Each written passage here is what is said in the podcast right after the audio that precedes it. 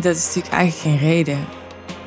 Dat je compassie voelt, zegt me nog niks over waarom je dit wil delen.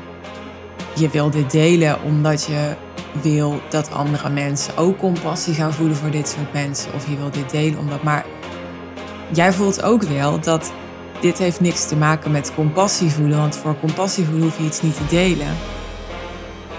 Nou, ik wilde eigenlijk niet invullen.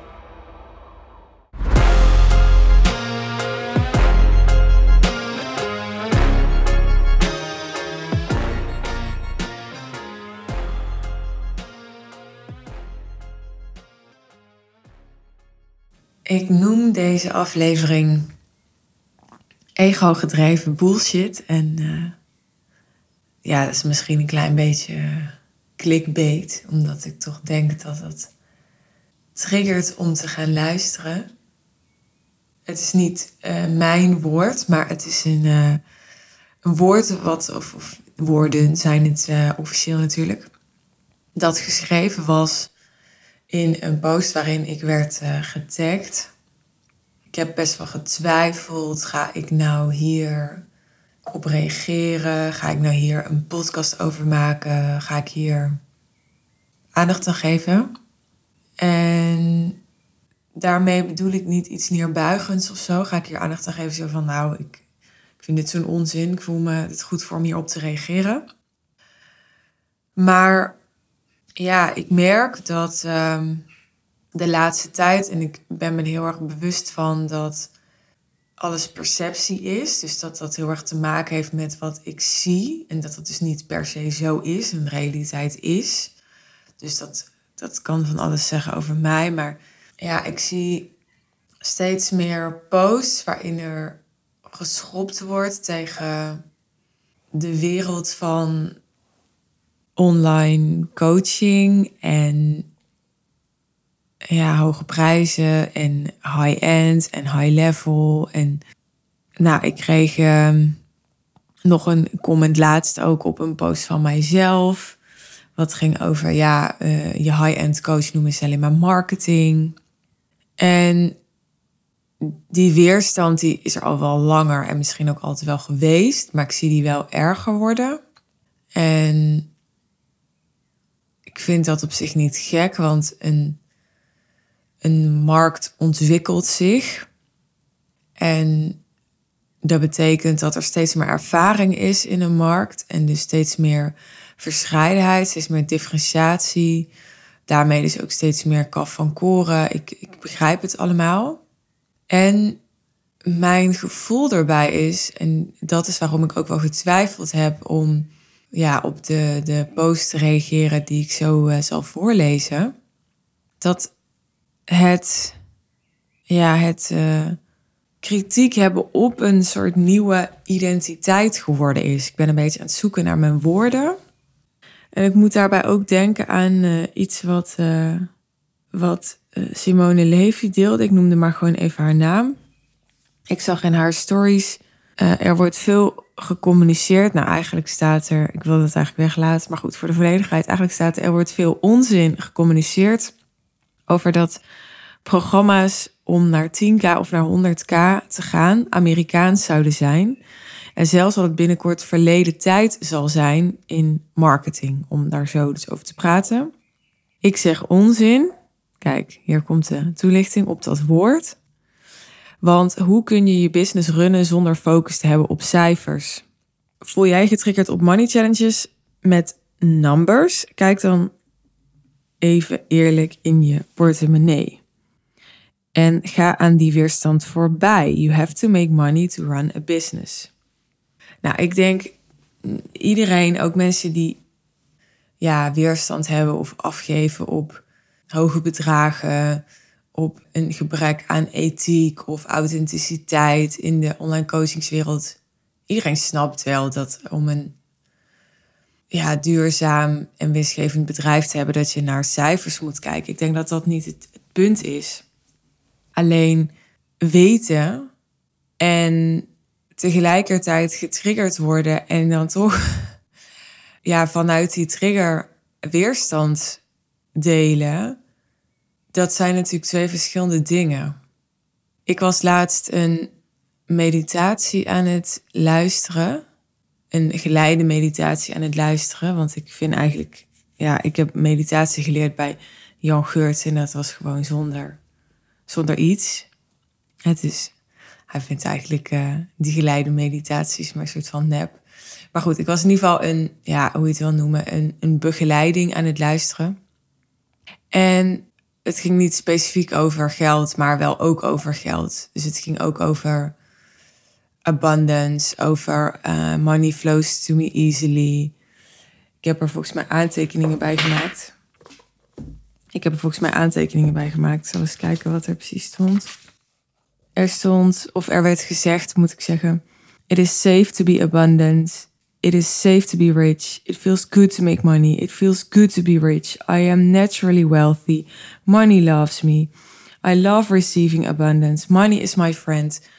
En dit zijn dingen ja, die wij massaal beluisteren. Er wordt massaal ingetekend op, ja, op, op programma's en challenges en workshops en seminars over financiële vrijheid, over crypto, over vastgoed, over NTF's. Eh, en tegelijkertijd zit er, er zit dus zo'n rare kronkel. Want op het moment dat, uh, dat geld wordt verdiend of iemand rijk wordt door hoge prijzen te vragen. Of in een bedrijf waar ook ontevreden klanten zijn daar zei Simone laatst ook iets over. Die zei ja, um, er wordt er niet onzeker van als iets van 10% van je klanten ontevreden zijn, want die zijn overal. Maar op het moment dat dus dat geld of die rijkdom wordt verdiend op een manier die ja, iemand anders niet zuiver vindt of niet onethisch vindt, dan, dan wordt eigenlijk de, dat, hele, die hele, dat hele bedrijf of die hele methode, of dat wordt helemaal weggezet. En ik ben nu weer uh, in een boek van Hicks aan het lezen. Omdat ik natuurlijk net ook naar het seminar ben geweest. En dan, nou, dat vertelde ik ook in uh, mijn podcast over het seminar over Hicks. Dat ik nu weer ook uh, in Hicks boeken gedoken ben. En ik heb hem hier niet bij de hand, maar in het boek over relaties, de het heet volgens mij de harmonie in al je relaties. Of harmonie in al je relaties. In dat boek, in het voorwoord staat iets over dat uh, Jerry, de man van Esther, ja, vroeger heel veel weerzin had tegen rijke mensen. Omdat er allerlei overtuigingen weer onder zaten. Eh, totdat op een gegeven moment iemand zei: iemand hem vertelde of duidelijk maakte van je kan het niet eens zijn met bepaald gedrag, maar dat is nog iets anders dan dat je helemaal afkeurt uh, dat ze daar heel veel geld mee verdienen. Want wat ik steeds zo interessant blijf vinden aan die hele weerstand tegen, nou, als we eventjes hoge prijzen eruit halen. Ik las laatst een post waarin iemand zei, ja, die outrageous prices, weet je wel, dat gaat barsten als een soort bubbel, want dat is helemaal niet duurzaam. En, maar ik denk dan meteen, oké, maar die lage prijzen, die zijn dan wel duurzaam. Weet je wel, daar. En daar wordt natuurlijk ook over geschreven. En ik snap dat ik ga opletten op het moment dat er iets geschreven wordt over outrageous prices, omdat ik me daar direct door aangesproken voel. Want ik bedenk me dan, ja, hè, of dat, dat gaat niet heel bewust, maar in een split second weet ik natuurlijk wel, nou, ja, als ik geen outrageous prices vraag in de ogen van deze persoon, ja, wie dan wel? Dus eigenlijk gaat dit ook over mij. En ik kan daar wel van distancieren. Uh, maar ik hoef ook niet te ontkennen dat het over mij gaat. En ik probeer daar ook, ja, dat ook gewoon aan te kijken. Om, zonder dat ik me daar heel erg door laat beïnvloeden. Maar ik vind het wel ook interessant. Ook een beetje in het kader van geen publiciteit is uh, slechter dan uh, slechte publiciteit of zo. En ik, ik plak er niet meteen het label slecht op. Maar ik voel daar wel een oordeel in. Want alleen al dat woord outrageous, daar zit al een oordeel in. Daar zit al een, een, ja, een waardeoordeel in. ik bedoel, de een noemt iets groot, de ander noemt iets klein. De een noemt iets small en de ander noemt iets outrageous. Ja, daar zit al een oordeel in, want wat voor de een groot is, is voor de ander klein. En ik ga nu even naar de post waarin ik werd getagd, die ook aanleiding gaf dus voor de titel van deze podcastaflevering. En in die post staat high level positioneren, ik vind daar wat van. En daar ga ik waarschijnlijk een hoop mensen mee op hun tenen trappen. Maar ik vind dat hele high level positioneren ego gedreven bullshit. Want wat zie je vaak?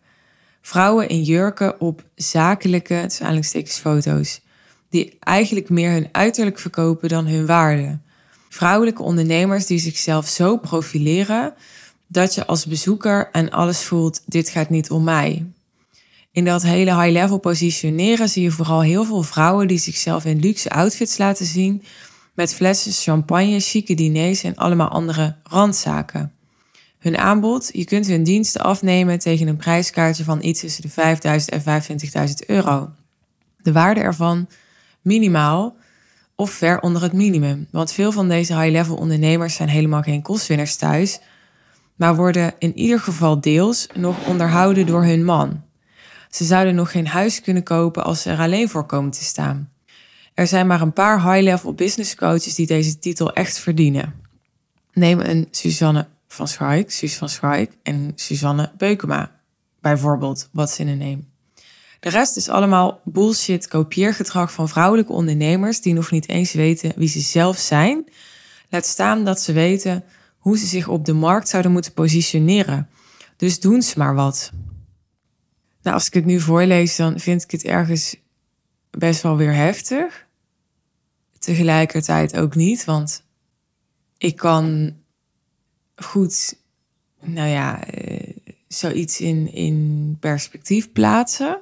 En ik vind zonde om, ja, om, om zin voor zin helemaal in te gaan op deze post. Want ik denk dat als jij resoneert met mij, dan kan jij wel je eigen, ja, dan kan jij zelf wel voelen wat hiervan resoneert bij jou en wat hiervan niet. Tegelijkertijd is dit mijn podcast en luister je hiernaar omdat je waarschijnlijk benieuwd bent naar mijn mening en mijn visie. En uh, gevoed wordt door ja, picking my brain. Die aanname doe ik maar even, anders was je hier niet, neem ik aan. Misschien ben je verdwaald, kan. En ja, los van de inhoud voel ik vooral hierbij heel erg. Wat is het punt? wat is het punt? En terwijl ik dit zeg, probeer ik gelijk te reflecteren op mezelf en te denken: ja, heb ik altijd een punt? Ik bedoel, moet alles op social media een punt hebben? Nee, natuurlijk niet. 99,9% op social media heeft helemaal geen punt. En zijn gewoon brain farts van mensen of grappige filmpjes of ja, andere onbelangrijke dingen die ook belangrijk zijn in het leven omdat ze luchtigheid creëren, omdat je erom kan lachen of omdat het helpt te relativeren of wat dan ook. Wat in ieder geval bij mij opkomt is uh, voor wie is deze post? Ik denk, oké, is deze post voor mensen die net op het punt stonden om bij zo'n high-level coach te investeren en die je wil behoeden? Nou, dat mag. Ik denk alleen, waar precies wil je dan iemand voor behoeden? Voor die minimale waarde of die waarde ver onder het minimum? Ik, ja, ik ben dan wel oprecht benieuwd naar een onderbouwing. Ik ben dan wel oprecht benieuwd naar over wie hebben we het hier? Ik kan namelijk, nou, er zijn misschien één of twee namen die zo in me oppoppen, waarvan ik denk: oké, het zou over die mensen kunnen gaan. En ik ga al vijf, zes jaar mee in deze online coachingswereld. Ik ken natuurlijk niet iedereen, maar ook veel mensen wel. En ik weet dus niet zo goed over wie dit dan gaat. Als het niet over mij gaat, maar ik, je ziet mij ook niet met uh, flessen champagne en chique diners per se allemaal randzaken weet ik niet. luxe outfits valt denk ik ook wel mee. Maar dat, dat ja, ik heb wel uh, foto's waar ik als een glamour poes op sta. Dus uh, oké, okay, daar kan je iets over zeggen. Maar daar kan ik wel oprecht benieuwd naar zijn van... oké, over wie hebben we het dan hier? En ook, wat zijn dan voorbeelden van die minimale waarden? En hoe weet je dat dan? Is dat omdat je zelf bij zo'n coach bent geweest? En op het moment dat je daar zelf bent geweest en je, je nou ja, ik, ik, I don't need to go there, want je kan als je, als je, weet je, je, je kan het zelf wel invullen. Ik wil helemaal niet vervallen in deze post weer afbranden, maar ik zal wel even mijn zin afmaken, anders is het ook zo flauw. Als je zelf bij zo'n coach persoonlijk ervaren hebt dat die waarde minimaal was, dan denk ik, nou, hoezo heb je dat dan bij meerdere coaches nog ervaren? Want waarschijnlijk stoot je dan niet tegen dezelfde steen. Hoeft ook niet zo te zijn. Je kan natuurlijk wel degelijk vaker tegen dezelfde steen stoten. Heb ik ook uh, op sommige onderwerpen gedaan in mijn leven. Dus kan allemaal. Maar als dat dan het geval is, dan voel ik vooral, ben je niet heel erg boos op jezelf dat je dat hebt gedaan. En als dat niet het geval is, je hebt het bijvoorbeeld bij een ander gezien of zo. Ik denk dan, bij hoeveel mensen heb je dat dan van dichtbij gezien die bij meerdere vrouwen, want het gaat over meervoud, die allemaal in luxe outfits met flesjes champagne, chique diners, randzaken bezig waren en hoge prijzen vroegen. Ik, ik kan gewoon de puzzel niet leggen in mijn hoofd. En ja, wat betreft het woord ego-gedreven bullshit, ik denk, mensen zijn allemaal ego-gedreven. En het lijkt wel alsof op het moment dat het er mooier uitziet en een vrouw make-up opdoet en zo. Ik heb ook best wel vaak in mijn leven ja, comments gekregen van mensen die dan dingen vroegen als ja, ik ben wel benieuwd naar de echte Suus of zo. Wat ik ook eigenlijk hele wat was goed bedoeld was, maar ik vond dat hele nare, veroordelende comments eigenlijk, waarin een soort veronderstelling weer zit van wie jij nu laat zien of wat jij nu laat zien is niet echt. En dat mag iemand denken en het is ook bij definitie wat ik laat zien wel eenzijdig. Dat heb ik ook vaker wel in de podcast gedeeld. Social media is eenzijdig er is altijd nog zoveel meer wat ik gewoon niet kan delen of wil delen. Niet omdat ik het achter wil houden, maar omdat sommige dingen gewoon te kwetsbaar zijn. En het gewoon niemand dient om je in kwetsbare situaties nog kwetsbaarder te maken. En dat doet ook bijna iedereen. Ik bedoel, bijna iedereen die ik persoonlijk ken, die, die is eenzijdig op social media. Ik denk dat dat ook niet te voorkomen is. En ook helemaal oké is. En daarmee is het niet, niet echt. Of zo. Dat is een beetje hetzelfde als ja, boos zijn op een voetbal omdat hij rond is. En niet vierkant, weet je wel. Ja, hij is rond. Maar ja, dat hij niet vierkant is. Nee, dat maakt het ook een voetbal. En hij is niet rond en vierkant tegelijkertijd. Dus dat, dat is soms het gevoel wat ik krijg als mensen boos zijn op social media, maar ook boos zijn op de coachingswereld. Dat, dat ze boos zijn op wat is.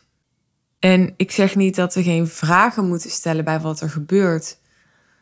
Dat we niet kritisch moeten zijn.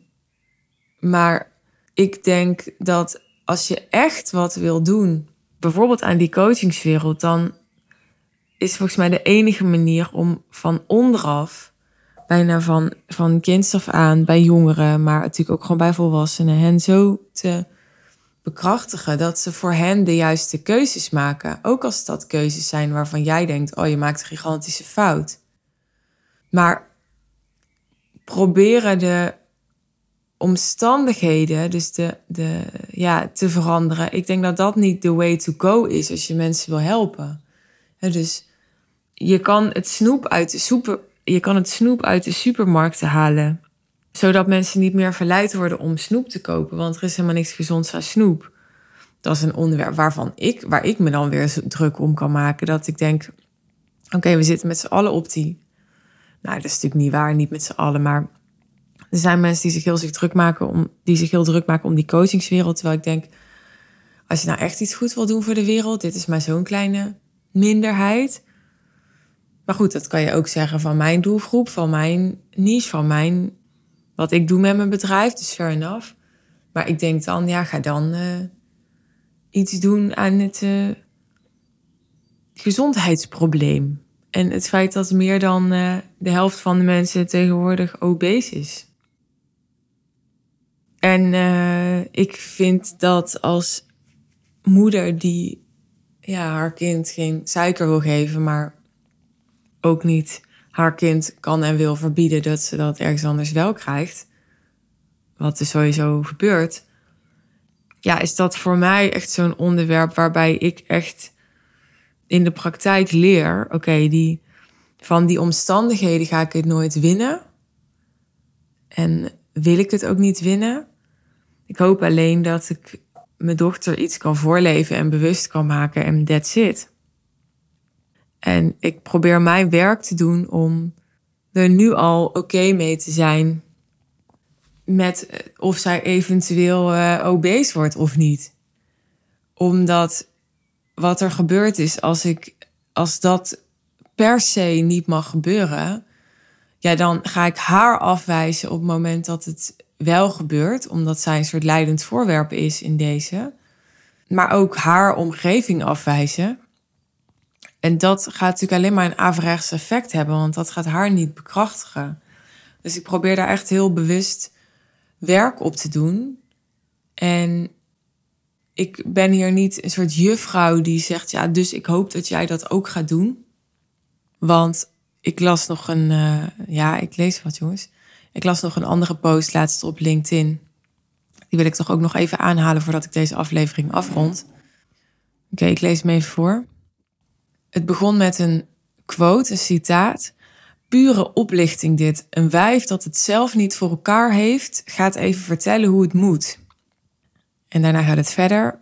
Jep, die kwam als reactie op mijn video waarin ik met je deel hoe je aan meer klanten komt.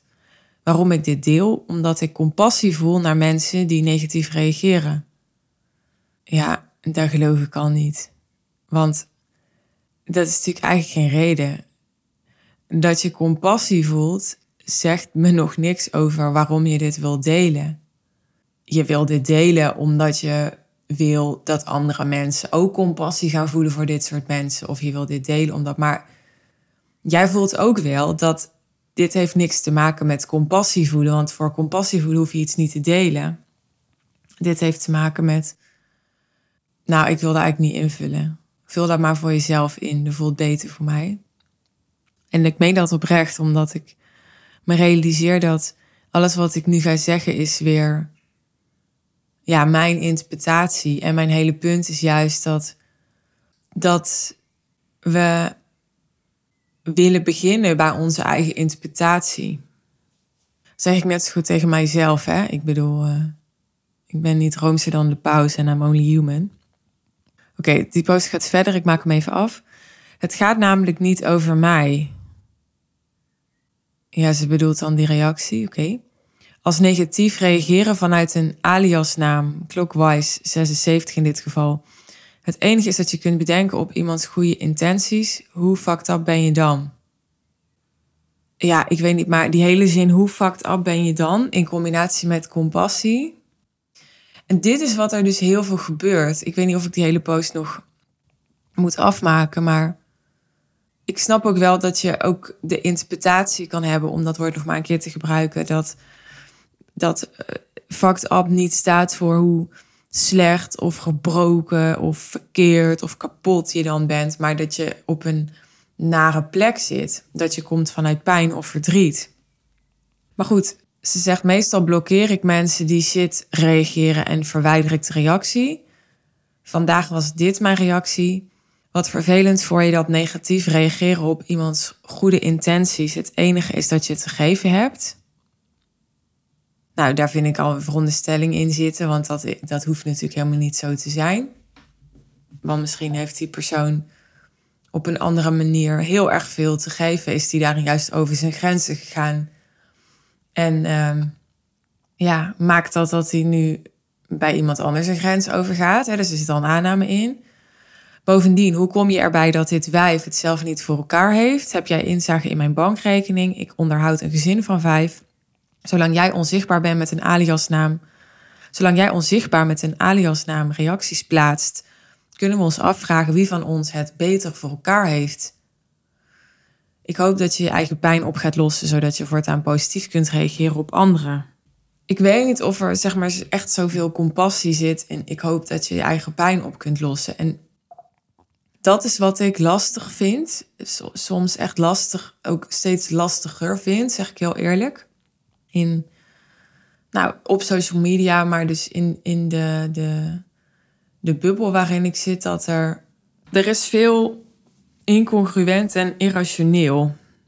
En dat is er bij mij ook en bij mij ook geweest. Een kritiekpunt dat mensen op mij bijvoorbeeld hebben gehad, is dat ik niet met teamleden dat ik niet voor mijn teamleden dezelfde waarden hanteer of dezelfde normen of dezelfde grenzen heb als voor klanten. Dus vanuit het idee alles is eenheid, ehm, kan je daar ook kritiek op hebben.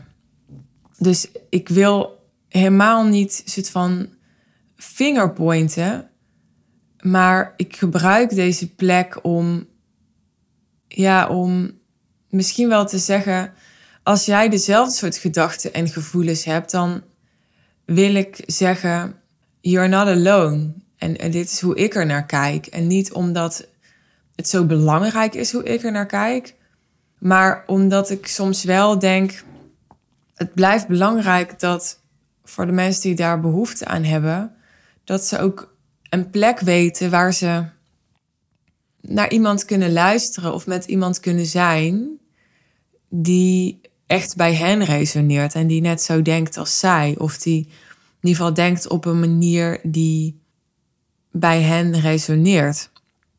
Want zo'n post als die ik net voorlas, die wordt 104 keer geliked, wat veel meer is dan dat mijn posts worden geliked over het algemeen. Behalve als het mijn dochter is of zo en ze is heel schattig. Met 42 comments. En ja, daar staat, in die comments staat dan: Ik vind je een lefwijf. In die uh, comments staat: uh, Ja, het is heel makkelijk om achter de schermen iemand te kleineren. Zo jammer als je zo in elkaar steekt. Interessant. Ik had precies dezelfde reactie op een advertentie van mij. Geweldige reactie. En hier bijvoorbeeld ook empathie is helaas niet iedereen gegeven in deze wereld. Dus er komt dan ontzettend veel bijval. Terwijl ik denk, als, als je echt uitgaat van de inhoud van deze post, dan denk ik, dan heeft. Dan zou je zeggen dat die ander die die reactie achterlaat, veel meer die bijval nodig heeft dan jij. Dus gaat het dan wel niet over jou? Ja, natuurlijk gaat het wel over jou. Net zoals het ook in mijn content ook over mij gaat. Weet je wel? Dus nogmaals, het is niet zo dat het ja, dat ik daarin roomser ben dan de paus. Net zoals het ook, ja, ik me soms ook moet verdedigen. Of, nou ja, ik wil het niet zo noemen, maar mensen soms dingen tegen mij kunnen zeggen als ja, high-end doe je alleen maar voor het geld of zo. Nou, niet alleen maar, maar wel ook. Maar dan kom ik weer bij die meditatie van net. Als jij echt gelooft, it feels good to make money, dan is alleen maar voor het geld niet een soort zonde ook. Want it feels good to make money. En als je ervan uitgaat dat mensen die zich goed voelen meer goeds doen voor de wereld. Ik snap dat het allemaal niet zo zwart-wit is. Ik snap dat er ook mensen zijn die misbruik maken van geld en die ehm, ja, uh, slechte dingen doen met geld. Maar mensen doen ook slechte dingen zonder geld. En ze doen ook zelfs slechte dingen vanuit een gebrek aan geld. Dat, dat is iets, ja, ik hoop dat ik nog mee mag maken voordat ik doodga. Ik weet niet of het gaat gebeuren, maar dat ik het zo mooi zou vinden als geld losgetrokken zou worden van geluk, van ethiek, van alle dingen waar het continu mee in verband wordt gebracht. Terwijl ik denk, geld is gewoon neutraal, weet je wel. Het is niet ethisch of onethisch. Het maakt niet gelukkig of ongelukkig. Het staat daar los van. Iemand die geld heeft kan onethisch zijn, kan ongelukkig zijn, maar kan ook gelukkig zijn en kan ook ethisch zijn. Het, is, kan en ook alle ja, 80.000 tinten grijs tussenin. Ik moet wel eerlijk zeggen dat er ook, uh, om even terug te schakelen naar de post die ik net voorlas, er, ik, ik lees hier ook wel een reactie van iemand die zegt: Wat mij opvalt is dat jouw reactie ook is voorzien van een aanname en oordeel. Wat mij opvalt is dat jouw reactie ook is voorzien van een aanname en oordeel. En daarom maakt het het met recht een reactie. Hij is misschien milder van vorm, maar je kunt je afvragen in hoeverre de intentie zuiver is en wat je vanuit het kader van positiviteit achterwege had kunnen laten. En de reactie daarop was weer: ik deep dive genoeg, daar heb ik geen toetsenbordhelden voor nodig. Maar dat was natuurlijk niet het, het punt. Uh, dat snap jij ook wel, denk ik. Het ging er niet om dat het nodig was dat die persoon die comment achterliet, die klokwijs 76, want daar zullen we het wel over eens zijn dat dat uh, niet zozeer als helpend wordt ervaren door wie dan ook. Maar dat is nog iets anders dan kun je je afvragen of de intentie zuiver is van zo'n post. En ja, dat vind ik lastig dat dus in het kader van moraal er heel veel stront bestreden wordt met stront. Dat is eigenlijk gewoon wat ik zie. Ja, dat is ook gelijk over moraal gesproken, het moraal van dit verhaal voor mij. En ja, ik, ik wil daar niet tegen vechten en ik wil daar ook niet verbolgen over zijn. Ik ben in die zin ook niet verbaasd over, want dat is natuurlijk al ja, hoe ook gewoon het ego en de mind werkt. Maar ik vind het soms wel lastig om daarin te bewegen. That's all. Ik vind het lastig om erin te bewegen, omdat. Nou, is het maar omdat ik toch verleid word om, om daarmee bezig te zijn. Dat is misschien iets waar bij mij nog winst te behalen is. Alleen dat feit dat ik, dat, dat ik die post één keer heb gelezen. Nou, nu in deze podcast nog een keer heb gelezen dat ik er dus voordat ik deze podcast ging opnemen over nagedacht heb. Anders kwam ik er niet om deze podcast op te nemen. Dat ik nu in deze podcast er weer hardop met jou over nadenk. Nou, dat vind ik allemaal best wel veel aandacht. Daarom begon ik ook aan het begin van deze aflevering met... ja, ik twijfel om hierover te delen. Alles wat je aandacht geeft, groeit. De andere kant is dat ik ook niet geloof in een soort onderdrukking of vermijding... of een geforceerd positivisme of zo. Helemaal niet. Ik ben helemaal geen rasoptimist. En ik ben helemaal niet iemand die, uh, ja, die, je hebt van die mensen en die zeggen, nou, ik wil alle negativiteit uitsluiten in mijn leven of zo. Dat, zo, zo, zo zit ik niet in elkaar. Ik geloof heel erg in contrast. Ik geloof heel erg in yin en yang. En dat kader heb ik dus ook toch deze aflevering opgenomen. nogmaals, met als doel om allemaal mensen die uh, niet zo'n post liken. Of wel zo'n post liken omdat ze de auteur een leuk mens vinden. Uh, maar ergens ook wel voelen van, hmm, ja, ik weet het niet. Ja, eigenlijk voor iedereen die populisme ziet op social media en denkt, um, moet ik ook zo zijn om, ja, om echt impact te kunnen maken. Dat is wel iets wat ik, wat, wat ik wilde zeggen, zelfs ik, maar dat is misschien een beetje raar geformuleerd. Maar waar ik wel mee kan worstelen, dat ik denk, ja, ik vind het niet altijd per se leuk om er maar voor een minderheid te zijn. En ja, mijn ego vindt het ook leuk om uh, eh, 100 likes te krijgen. En mijn ego vindt het ook leuk om 40 comments te krijgen op elke post. Er was laatst iemand en die dacht weer dat ik volgers had gekocht op Instagram. Omdat ik zo weinig engagement heb op Instagram. Dat vind ik ook niet per se leuk. Maar uh, ik kan ook niet, dat had ik als fashionblogger al. Als fashionblogger ben ik ook ja, nooit, heb ik nooit tot de, de, ja, de top behoord. En ben ik nooit een, uh, een Monica Geuze geworden. Of eh, ja, die, die kwam eigenlijk een beetje na mijn tijd. Maar in mijn tijd waren er andere namen. Dat is niet dat ik wil zeggen dat ik anders per se wel Monica Geuze was geworden. Want gewoon alle respect voor Monica en wie zij is. En, en daar hoef ik mezelf helemaal niet mee te vergelijken. Maar er, ik zag wel toen ook al in de wereld van fashionbloggers dat er een bepaald populisme nodig was. Een bepaalde. Ja, de, je moest iets doen, iets zeggen, iets schrijven wat bij de massa aansloeg. En dat was gewoon iets wat ik niet wilde, maar ook niet kon. En daar ben ik later in mijn coachingsbedrijf ook weer tegen aangelopen. Nu dus eigenlijk ook weer. We hebben net een LinkedIn-traject doorlopen bijvoorbeeld. We zijn daar nog mee bezig. Mijn collega Kim heeft dat namens mij gedaan. En ja, dan kwam Kim af en toe met voorbeeldposts of met templates van... Ja, zoiets werkt gewoon heel goed. En ik wilde dan dat wel proberen, want ik ben ook pragmatisch en ik wil gewoon doen wat goed werkt. En ik snap dat goed relatief is, want wat is goed? Dat je veel likes krijgt, dat je veel connectieverzoeken krijgt, hè, dat je er gesprekken en klanten uit krijgt. Dat je... Maar goed, ik geloof wel ook in vernieuwen van je netwerk, daarvoor bereik nodig hebben. Ik, hè, dus nee, je hebt niet 10.000 of 100.000 volgers nodig om uh, een miljoen te verdienen. Dat geloof ik helemaal niet. Sterker nog, ik weet zeker dat dat zo is.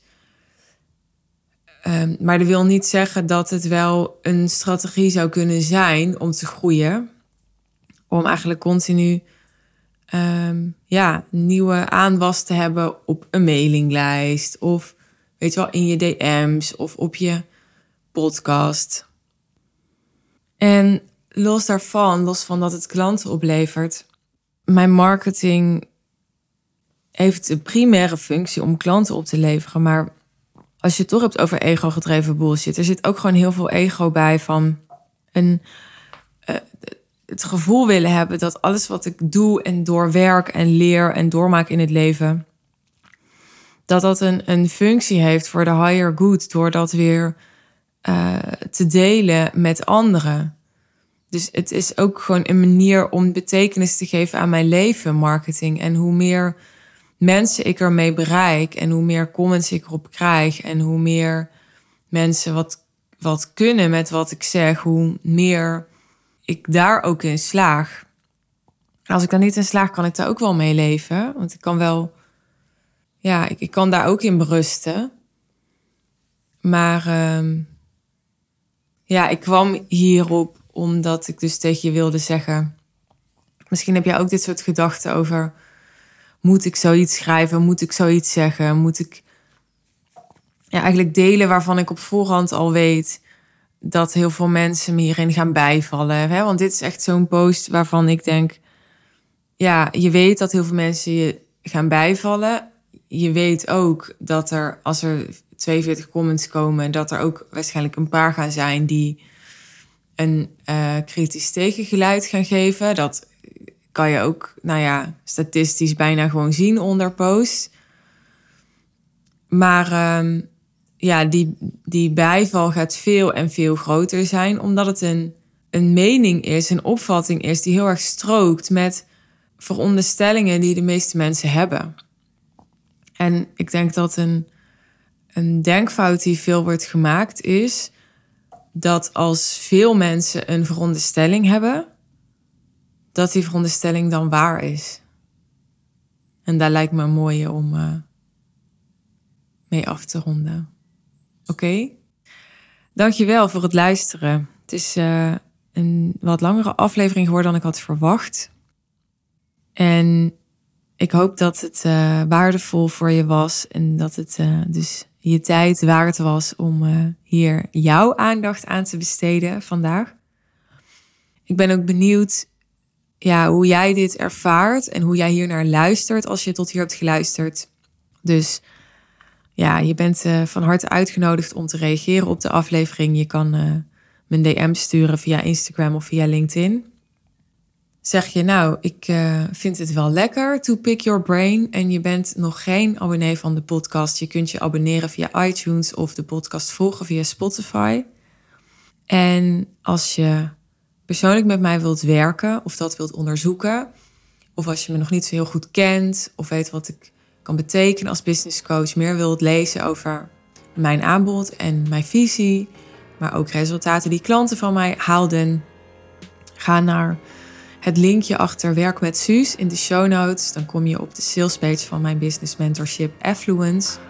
En daar kun je een call boeken om te bespreken wat ik voor jou aan mogelijkheden zie om jouw business zo simpel en winstgevend mogelijk ten dienste te maken van jouw hoogste ambities en grootste verlangens.